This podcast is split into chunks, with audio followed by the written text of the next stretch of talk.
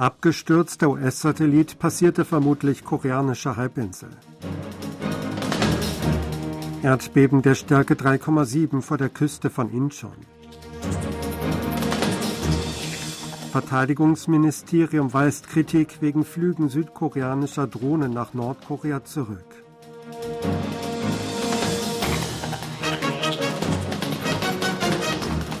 Trümmer eines US-Satelliten, der auf die Erde stürzte, sind offenbar über die koreanische Halbinsel hinweggeflogen. Das gab das südkoreanische Ministerium für Wissenschaft und Informations- und Kommunikationstechnologie am Montag bekannt. Bisher sei kein Schaden gemeldet worden.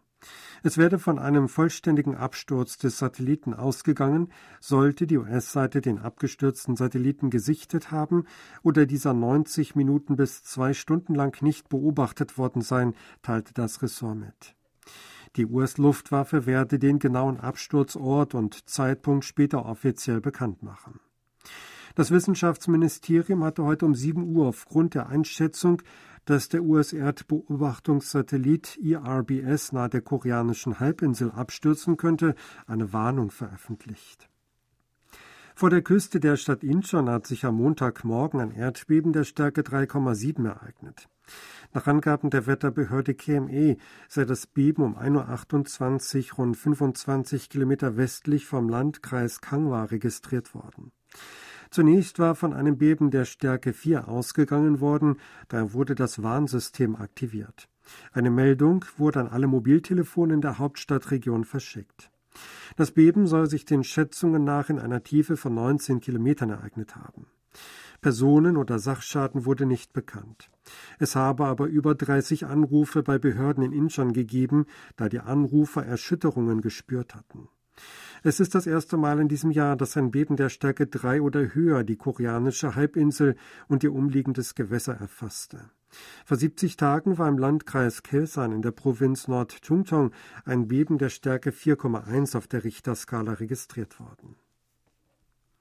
Südkoreas Verteidigungsministerium hat Kritik wegen Flügen südkoreanischer Drohnen nach Nordkorea zurückgewiesen. Es habe sich um eine entsprechende Maßnahme zur Selbstverteidigung gehandelt, teilt ein Ministeriumssprecher am Sonntag gegenüber Reportern schriftlich mit. Dies sei notwendig gewesen, um auf einen klaren nordkoreanischen Verstoß gegen das Waffenstillstandsabkommen durch die Verletzung der militärischen Demarkationslinie zu reagieren. Der Nordkorea habe Drohnen bis in den Norden von Seoul fliegen lassen. Das Waffenstillstandsabkommen lege den Kommandeuren keine Beschränkungen bei der Ausübung des Rechts auf Selbstverteidigung auf, wenn sie auf klare feindselige Akte angemessen reagieren wollten, hieß es weiter. Die führende Oppositionspartei Minjo-Partei Koreas hatte die entsprechende Antwort auf das Eindringen nordkoreanischer Drohnen am 26. Dezember zuvor kritisiert. Eine schwache und aus dem Stegreif ergriffene Antwort des Präsidenten sei ein Verstoß gegen den Waffenstillstandsvertrag, hatte Parteisprecher Park Song-jun im Zuge der Kritik gesagt. José Fernandez, Unterstaatssekretär für Wirtschaftswachstum, Energie und Umwelt im US-Außenministerium, ist heute in Seoul eingetroffen. Fernandes wird während seines Aufenthalts bis Mittwoch mit Regierungsvertretern und amerikanischen und koreanischen Unternehmern zusammenkommen. Anschließend wird er nach Japan weiterreisen. Am Dienstag sind ein Gespräch mit Vizeaußenminister Ido Hun sowie eine informelle Pressekonferenz vorgesehen. Beide Seiten verabschiedeten bei ihrem hochrangigen Wirtschaftsdialog SED im vergangenen Monat eine gemeinsame Erklärung. Darin einigten sie sich auf eine Stärkung des Ökosystems resilienter Lieferketten und engere Zusammenarbeit bei Forschung und Entwicklung zu Schlüsseltechnologien und neuen Technologien. Auch in Bezug auf die Investitionsprüfung und Exportkontrollen wollen beide Staaten demnach enger kooperieren.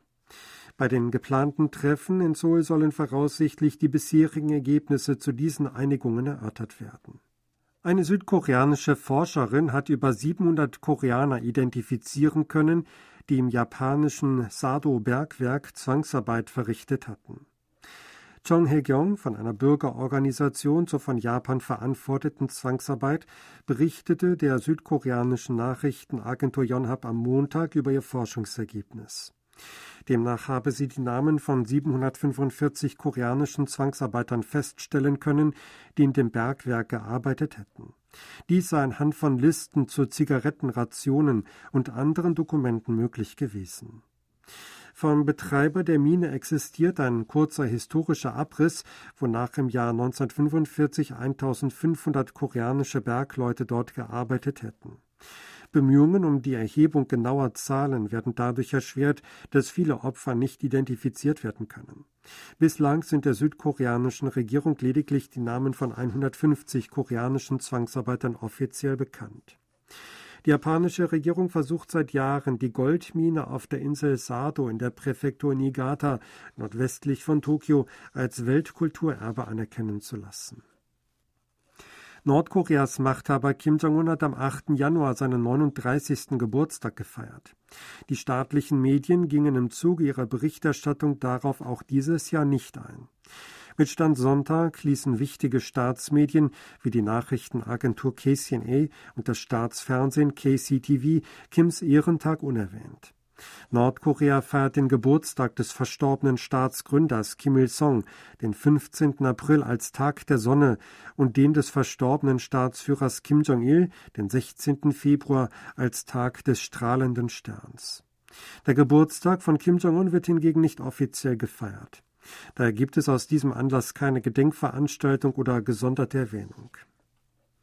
Die nationalen Rentenbezüge steigen dieses Jahr um 5,1 Prozent. Das Ministerium für Gesundheit und Wohlfahrt kündigt am Sonntag an, unter Berücksichtigung des letztjährigen Anstiegs der Verbraucherpreise die Bezüge von 6,22 Millionen Rentenbeziehern ab Januar um 5,1 Prozent zu erhöhen. Die erhöhten Bezüge würden ab dem 25. Januar gelten.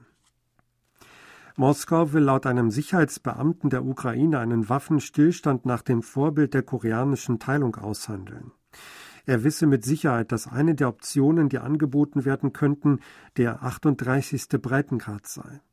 Mit diesen Worten wurde Alexei Danilov, Leiter des Nationalen Sicherheits- und Verteidigungsrates der Ukraine, von den Medien des Landes zitiert. Das sagte Danilov, nachdem Russland betont hatte, dass Friedensverhandlungen möglich seien, wenn Kiew neue russische Gebiete anerkenne. Wie der oberste Sicherheitsbeamte sagte, übermittle Russland der EU die entsprechende Botschaft. Dimitri Kozak, der stellvertretende Leiter der russischen Präsidialverwaltung, habe laut Danilov mit EU-Politikern gesprochen. Er habe die Botschaft übermittelt, dass Russland zu vielen Zugeständnissen bereit sei, um den Status quo anzuerkennen und die Ukraine zu einer Art Waffenstillstand zu zwingen. Der Koreakrieg von 1950 bis 1953 endete mit einem Waffenstillstand, der zur heutigen Teilung am 38. Breitengrad führte. Während der anstehenden Feiertage zum Mondneujahr wollen besonders viele Südkoreaner nach Südostasien und Japan reisen. Das Reiseunternehmen Hanna Tour teilt am Montag mit, dass bisher rund 15.000 Pauschalreisen gebucht worden seien, die zwischen dem 20. und 24. Januar beginnen würden. Verglichen mit den Feiertagen zum Mondneujahr im vergangenen Jahr seien das um die 7000 Prozent mehr Buchungen. Gegenüber dem Mondneujahr im Jahr 2020, unmittelbar vor der ersten Corona-Welle, werde eine Erholung der Nachfrage auf 52 Prozent registriert.